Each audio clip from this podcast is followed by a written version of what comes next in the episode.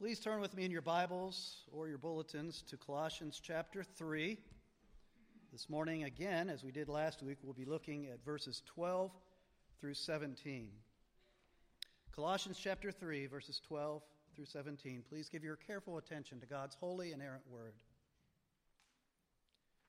Put on then, as God's chosen ones, holy and beloved, compassionate hearts, kindness, humility, meekness, and patience bearing with one another, and if one has a complaint against another, forgiving each other.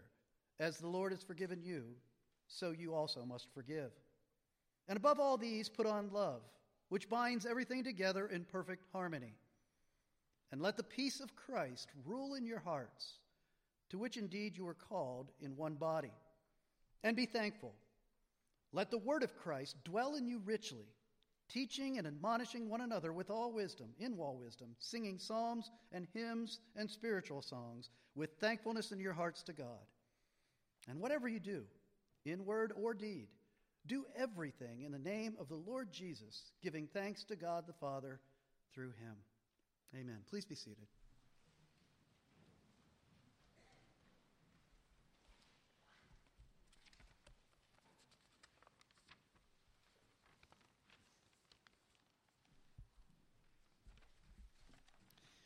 I was poking around on the website of Penn, State University this past week, looking for something else, but I happened to come across the page that lists all the student clubs and organizations. And I got curious about that, what kinds of clubs and organizations are listed there. It actually says there's over 1,200 of them just here at the University Park campus. And as I started to kind of breeze through that list, of course, you'll see there all the fraternities and the sororities and all the different clubs that are associated with the academic disciplines and political clubs and athletic clubs, things like that. But there's a lot of clubs and organizations that are built around common interests, and some of those are pretty amusing. Did you know that there is a candy club at Penn State? There's a 3D printing club. There's a bass fishing club, a Quidditch club, and even a belly dancing club. And I, I was kind of leafing through, going through those different uh, clubs. I was amused by some of the names, but what really struck me is I also came across the names of all the campus ministries. RUF was there, Disciple Makers, Cru, Navigators. And as I thought about that, it reminded me of that old Sesame Street song Some of these things are not like the others does raise the question, doesn't it?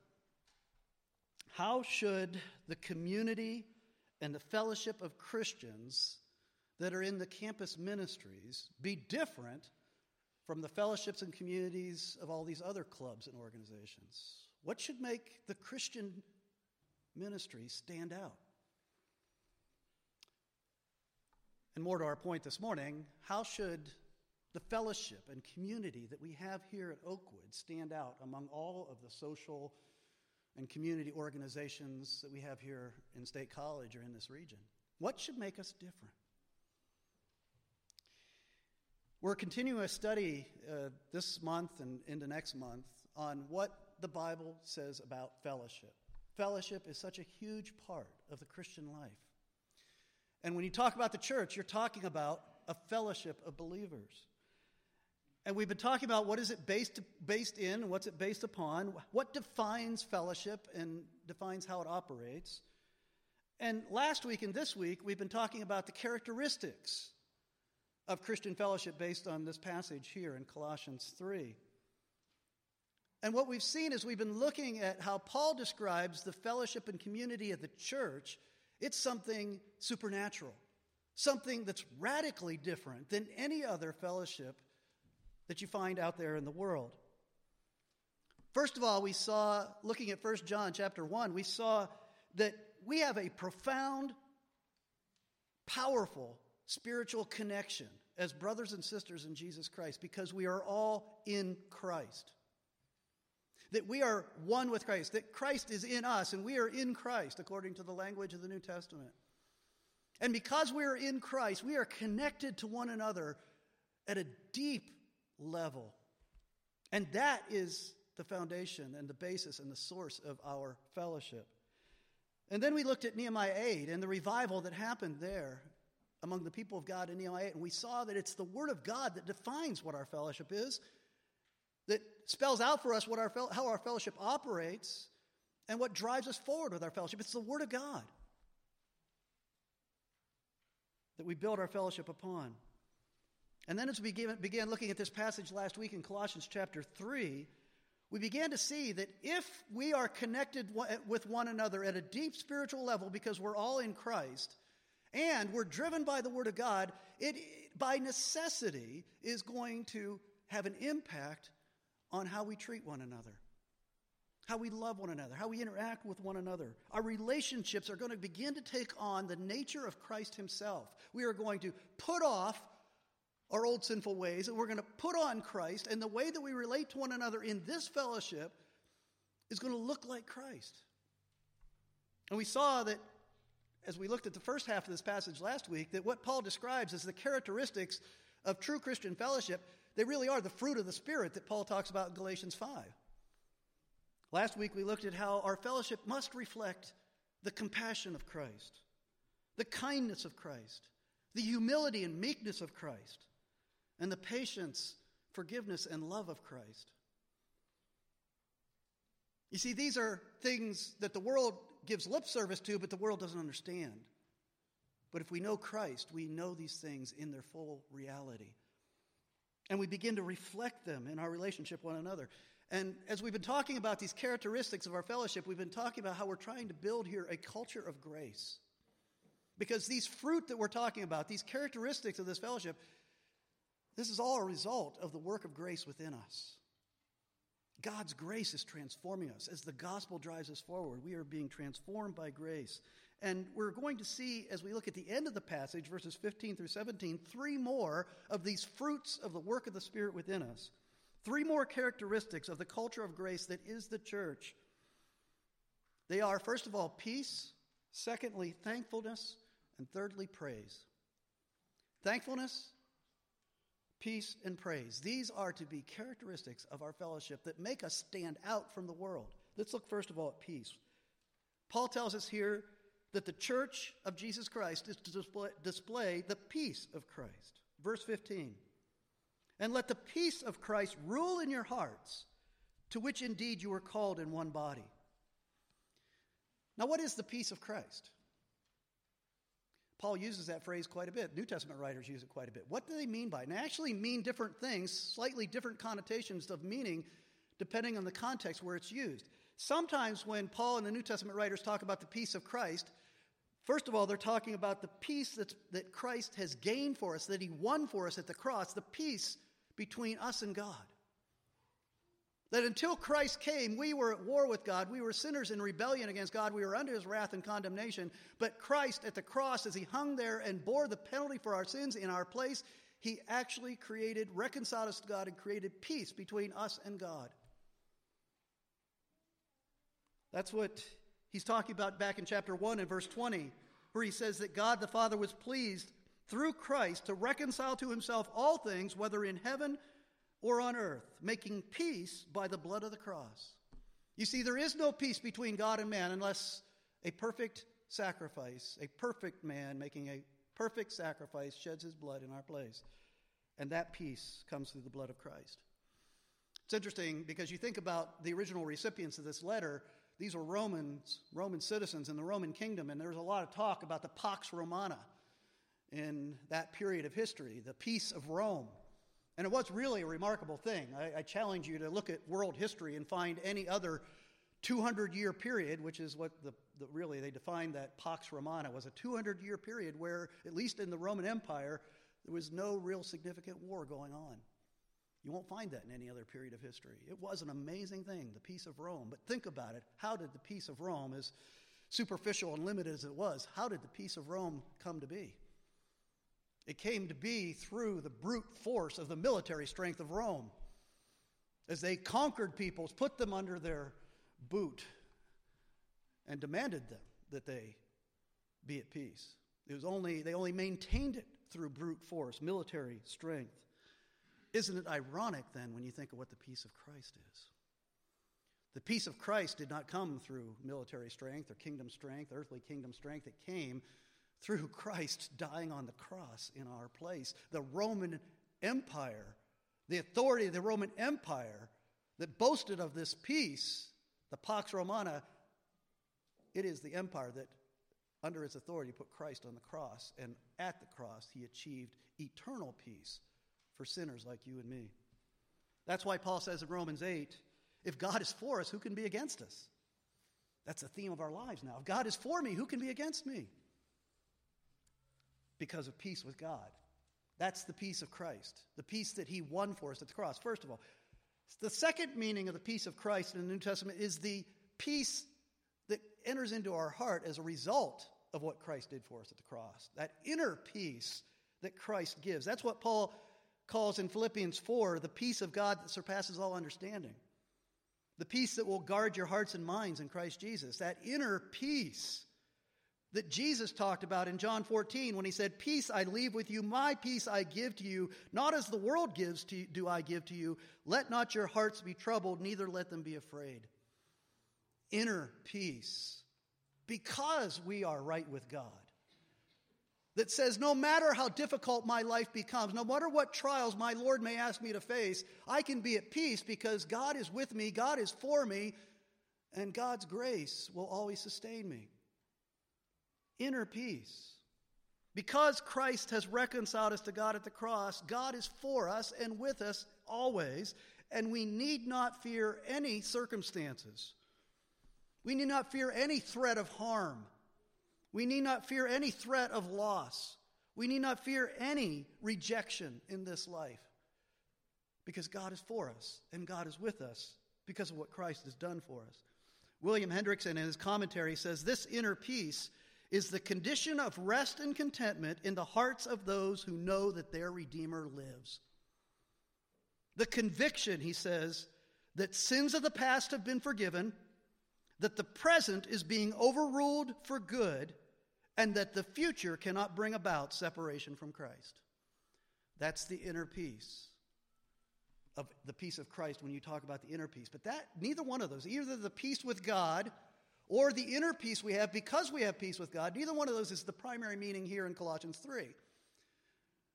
The peace of Christ that he's talking about here in chapter 3 is what results from the fact that because of the gospel we have peace with God and we have this inner peace and lack of fear because of that. As a result of that, we are to have peace in the church among ourselves, a relational peace in the church. And that's the peace of Christ he's referring to here. And that is what is to make us stand out from any other social organization in the world, is that we have the peace of Christ among us. Paul described this peace of Christ in relation to what happened between Jews and Gentiles in the first century. Back in Ephesians 2, Listen to how he talks about, first of all, the peace that Christ gives us with God because of his death on the cross, but then applies that to the peace, the amazing peace that happened in that first generation of the church between Jews and Gentiles. He describes it beginning in verse 13 of Ephesians 2. But now in Christ Jesus, you who were once were far off have been brought near by the blood of Christ. For he himself, Christ, is our peace, who has made the, has made us both one and has broken down in his flesh the dividing wall of hostility by abolishing the law of commandments expressed in ordinances, that he might create in himself one new man in place of the two, so making peace, and might reconcile us both to God in one body through the cross, thereby killing the hostility. And he came and preached peace to you who are far off, and peace to those who are near. You see, as Christ, through the cross, reconciled all of us sinners to God, all of a sudden, he basically removed all distinction we all became one in Christ. We have peace with God, and therefore we have peace with one another. A peace that can't be taken away by any earthly trial or difficulty or conflict. If we are one in Christ, according to the gospel, then there is no earthly distinction that should divide us. No earthly distinction. The church is made up of whites and blacks. The church is made up of Americans and Iranians and Iraqis and Canadians. Why do people always laugh when you say Canadians? the church is made up of Republicans and Democrats, yes, and I'm not going to argue about percentage of each. The church is made up of the wealthy and the middle class and the poor. The church is made up of northerners and southerners. The church is made up of introverts and extroverts. The church is made up of Penn State fans and Ohio State fans. We are one in Christ. All of those earthly distinctions that seem so important dissipate and go away as we spend time together in the church because we are one in Christ. Our bond in the shed blood of Christ goes far deeper than any earthly distinction and ultimately makes all those distinctions unimportant. The greatest threat to our, the peace of Christ in the church is not any earthly distinction. The greatest threat is sin. Because sin disrupts and mars the peace of Christ in the church. But because of the gospel, it doesn't have to. Because of the gospel, we can even deal with the sin that separates us. We saw last week in verse 13 that we are to put on patience. He says, bearing with one another, and if one has a complaint against another, forgiving each other. As the Lord has forgiven you, so you also must forgive. The peace of Christ is based in the gospel. Therefore, the peace of Christ cannot be defeated by sin, no matter how grievous among us. Because there's always a solution for the sin. There's always healing for the sin in the gospel. There's always forgiveness available. In verse 15, you notice there that Paul says, Let the peace of Christ rule in your hearts. It's interesting that word in the original language, rule, is actually literally the word that is used for the one who enforces the rules in athletic competition. So you could literally, accurately translate that let the peace of Christ referee in your heart in every situation. Let the peace of Christ umpire in every situation in your heart. So when you are sinned against, when your brother or sister offends you, hurts you, or just even annoys you, let the peace of Christ referee. Ask yourself, because the gospel is true, how should I respond to this? Because God has forgiven me so much, how should I respond to the sin of my brother or my sister? And so, not only the earthly distinctions among us, but even the sins among us are covered. They dissipate, put as far away as east is from west. And the world looks at us with that peace of Christ and says, Wow, I don't know what that's like. How do you forgive each other? Even when you do those kinds of things to you, when you're so vulnerable to each other, when you trust each other so much, and yet you still sin against each other, how are you still able to forgive? It's because of Christ. It's the peace of Christ. Secondly, Paul says that the fellowship of the church is to display thankfulness to Christ. It's to be a defining characteristic of God's people that we are thankful in all circumstances because of the gospel. Paul urges us three times in these three short verses to be thankful. Verse 15, and be thankful. Verse 16, we are to be singing with thankfulness in your hearts to God. Verse 17, giving thanks to God the Father through him. Be thankful. It's a major defining characteristic of God's people. And think about it. If you're a culture that is built upon the gospel, if you are truly a culture of grace, then you must be thankful. If you understand that everything you are, everything, your relationship with God, and everything that's built upon it, everything in your life is an act of God's grace to you, then how can you not be thankful in all circumstances? We are to exhibit before an unthankful world a radical gratitude. It's to make us stand out in the way that we live life, the way, that, especially the way that we relate to one another. It's amazing to me when I think of world history. America is, without a doubt, one of the top five, if not one of the top one, when it comes to the wealthiest, most prosperous, safest, and secure culture that's ever been seen on the planet. But we're also one of the most unthankful cultures. Why is that? Where did we get this sense of entitlement? I think we misinterpreted what the founding fathers meant when they talk about us being born with certain rights. We think that we're born with a right from God to be happy all the time, to have an easy life, to be wealthy, prosperous, to be healthy in all circumstances, to have all our circumstances fall into the right place in our lives. We think we have a right to that. And when it doesn't happen inevitably, quickly, we complain. We gripe. How many of you complained about the weather yesterday? You know, even a small thing like the weather, we complain. Who do you think you're complaining against? Not the weatherman on TV. He didn't make it snow, he didn't make it icy. We are to be thankful people. It's what's to make us stand out. When you think about the Israelites in the wilderness, and so often the Israelites in the wilderness are an example to us of what it's like to live in the fallen world.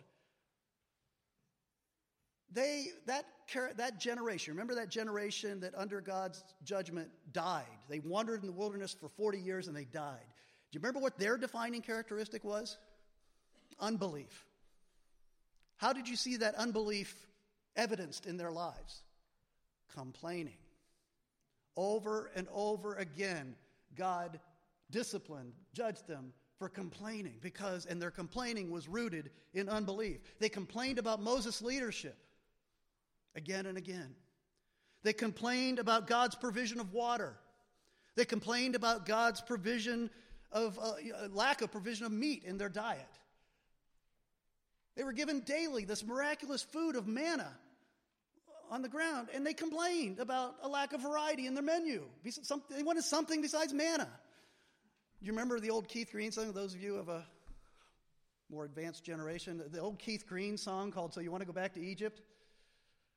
There's one great line in the middle of that where he's talking about the attitude, the complaining attitude of the Israelites wanting to go back to Egypt where their life was easier. And, and he actually gets into this litany. He says, Oh no, manna again, manna waffles, manna burgers, manna bagels, filet of manna, manna cotti, banana bread. You know, I just remember hearing that the first time and thinking, you know what? I shouldn't be so judgmental toward these people because I could hear myself saying that. I mean, Give me some variety in the diet. I mean, man, it's nice, but give me a give me a hamburger. You see, God said that their complaining was evidence of unbelief. We'll turn that around. Then what's the evidence of belief? Being thankful. If you believe, if you really believe that Christ is on the throne, He is paid for your sins. He's risen from the dead. He's ascended to the right hand of the Father. He's reigning over all things, and He works all things together for your good. What is the basis for any complaining? Ought not you to be thankful, even in trials and difficulties, no matter how difficult they may be? How many of us are like the Israelites? What have you been complaining about when it comes to your church fellowship? Have you been complaining about your leaders? I hope not. Have you been complaining about God's provision for you in the teaching or the programs or the classes or the building size or whatever there might be? Are you complaining? Every month we have the elders and the deacons meet together. And as leaders in the church, we really have to fight against the complaining that can happen because you get to see some of the darker, uglier sides of church life when you're a leader in the church, and it's easy to fall into that mindset. You start complaining about the difficulty of being a leader in the church. And one way that we guard against that, and I want you to know this because we do this every month, is that we begin our, when we begin to share things that we need to pray about together before our prayer time, we begin that time by saying, What evidences of grace do you see at work at Oakwood? What evidences of God's grace at work among us do you see? It's amazing how that changes the tone. Then we'll talk about concerns that we have or problems we're facing, but we start by looking at evidences of grace. Because we know that we're trying to build a culture of grace here, and the leaders need to be examples of it. We all need to reflect it because that's our testimony to the world is that we're not a bunch of complainers. We're thankful because Christ is on the throne and he is one and he is faithful to his promises. Thirdly, Paul says here that the church is not only to give evidence of thankfulness, not only to give evidence of peace, but to give evidence of praise. We are to be a people filled with praise. It's to be a defining characteristic of who we are. We often talk in the church about what makes for great worship. And too often the focus goes to how good the preaching is, how good the musicians are, how good the singers are, how well the sound system performed. Those are the kind of things we look at. We say, well, was the, was the worship great today? But you notice where Paul goes when he wants to talk about worship? He says in verse 16, Let the word of Christ dwell in you richly, teaching and admonishing one another in all wisdom, singing psalms, hymns, and spiritual songs. Get filled with the word of God. Because, as we said a couple weeks ago, the Word of God is where Christ reveals His glory. You want to see Christ? You want to see the gospel? You want to see Him dying for sins, being raised from the dead, and ascending to heaven? You want to hear and see the work He's doing in the world today? Look to His Word because that's where it's described. And as you see His glory displayed in His Word, you become filled with His Word and you get filled with the Spirit. It's interesting that if you go to the parallel passage, there's another verse in Ephesians that says almost the same thing, almost the same words, but it's interesting the different way in which Paul introduces it. In Ephesians 5:18, Paul says, "Be filled with the Spirit." Addressing one another in psalms, hymns, and spiritual songs, singing and making melody to the Lord with your heart. So let the word of Christ dwell in you richly, be filled with the Spirit, they're the same thing in, in Paul's mind. How do you get filled with the Spirit? You let the Word of God dwell in you richly. The Word and the Spirit always work together. And when the Word and the Spirit work together in the life of born again people, what ends up happening is praise. God reveals His glory through Christ, through the Word, and we, born again people, respond in awe and thankfulness and praise. That's the way it should happen. We saw this when we looked at Nehemiah 8, when we looked at that revival that happened there, where Ezra and Nehemiah brought the word of God to God's people and read it to them all day long. And they, they got down on their knees, they got down on their faces, and they worshiped God with awe. And the church was filled with the Spirit. The Old Testament church was filled with the Spirit in a sense in a revival. God visited his people through his word and through his Spirit. And historically, it's interesting. Every time there's a revival in the church, people write great biblical songs. Every time there's revival, go back to the great revivals of history the early church, the Middle Ages, the Reformation, the Great Awakening. People write great scripture songs because that's how God's people respond when the Word and Spirit become active in their midst. And notice here that the teaching, the, the, letting the Word of God dwell in you richly, he's not only talking about what happens here from the pulpit in the actual formal worship service. He says that we are to be, we, all of us, are to be teaching and admonishing one another in all wisdom. And so, as you receive the word from the pulpit, from the leadership of the church, you are to take that word to each other and build one another up in faith as you teach and admonish one another in all wisdom. It's your calling to minister the word. Every one of you. Your calling's different from maybe the person sitting next to you. You may be called to teach the word to your young children in your home. You may be called to teach the word to your entire family as a spiritual leader, as a father. You may be called to teach in Sunday school. You may be te- called to teach in a small group Bible study. You may be just called to take the word of God to a hurting Christian in the pew two seats down from you and minister to them one on one, mentor them, whatever. But you all have the calling to give the word of God to each other, to teach and admonish one another in all wisdom. Paul is saying here that as the Word of God and the Spirit work together within us, we are to live a life of praise. And it's not just talking about what happens again here in this sanctuary. He broadens it in verse 17. Listen to what he says. And whatever you do in word or deed, do everything in the name of the Lord Jesus, giving thanks to God the Father through him. There's a principle for life. That's a principle that is different from the way the world lives. It's going to make our fellowship look radically different if we do everything that we do in word or deed in the name of the Lord Jesus and to his praise and thankfulness to him.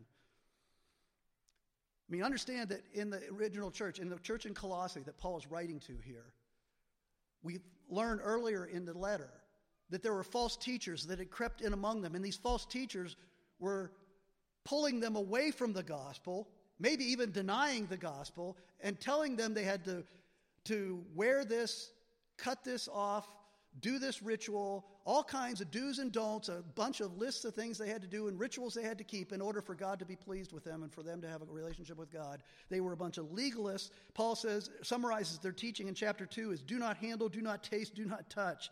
And he goes on to describe it as self made religion and asceticism and severity to the body that's worthless apart from the gospel.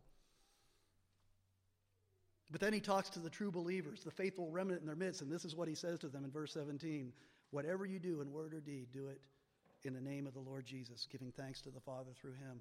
You see, if you let the word of God dwell in you richly and you respond in praise, then living a life of obedience is an act of worship and praise. It's not a, something you do as, a, as an obligation to get God off your back. Paul says that our righteousness and our service is to be driven by the peace of Christ, thankfulness to Christ, and praise to Christ. And that's what makes a true church, made up of true believers, radically different than the world around us. That's why our fellowship is supernatural, something that only the grace of God can produce, that something only something the gospel can produce. We're going to close with a quote from Kevin DeYoung's book. Kevin DeYoung and Ted Kluck wrote a book called Why We Love the Church. Let me read just a couple quotes from there. He says, As has been said, the church of Jesus Christ is kind of like Noah's ark. The stench inside would be unbearable if it weren't for the storm outside. They go on to say, I've seen much of the world where people could not get together for worship. And I've seen how desperate they were for fellowship and how desperate they are for teaching and learning. Church isn't something to be endured, it's something to be entered into joyfully. Maybe you don't like the sermons, or maybe the music bothered you, but those things are trivial compared to the very act of committing yourself to being part of the body of Christ and participating fully. What a privilege to be made a part of the eternal church of Christ. That is what we are by God's grace. And through God's grace, we are a culture of grace that is a witness to the world because we are so radically different in the love of Christ, peace of Christ, the thankfulness of Christ, and the worship to Christ that we exhibit to one another. Let's pray. Father, thank you for this description of what the church should look like. And even though we are far from that standard of perfection and ideal, by your grace, you are producing that among us. And we are so thankful for the degree to which we see it operating here at Oakwood. May the good work of your Holy Spirit continue. And may the gospel be proclaimed and lived out, not only in our individual lives, but also in the way that we love one another with the love of Christ. We pray these things in Jesus' name. Amen.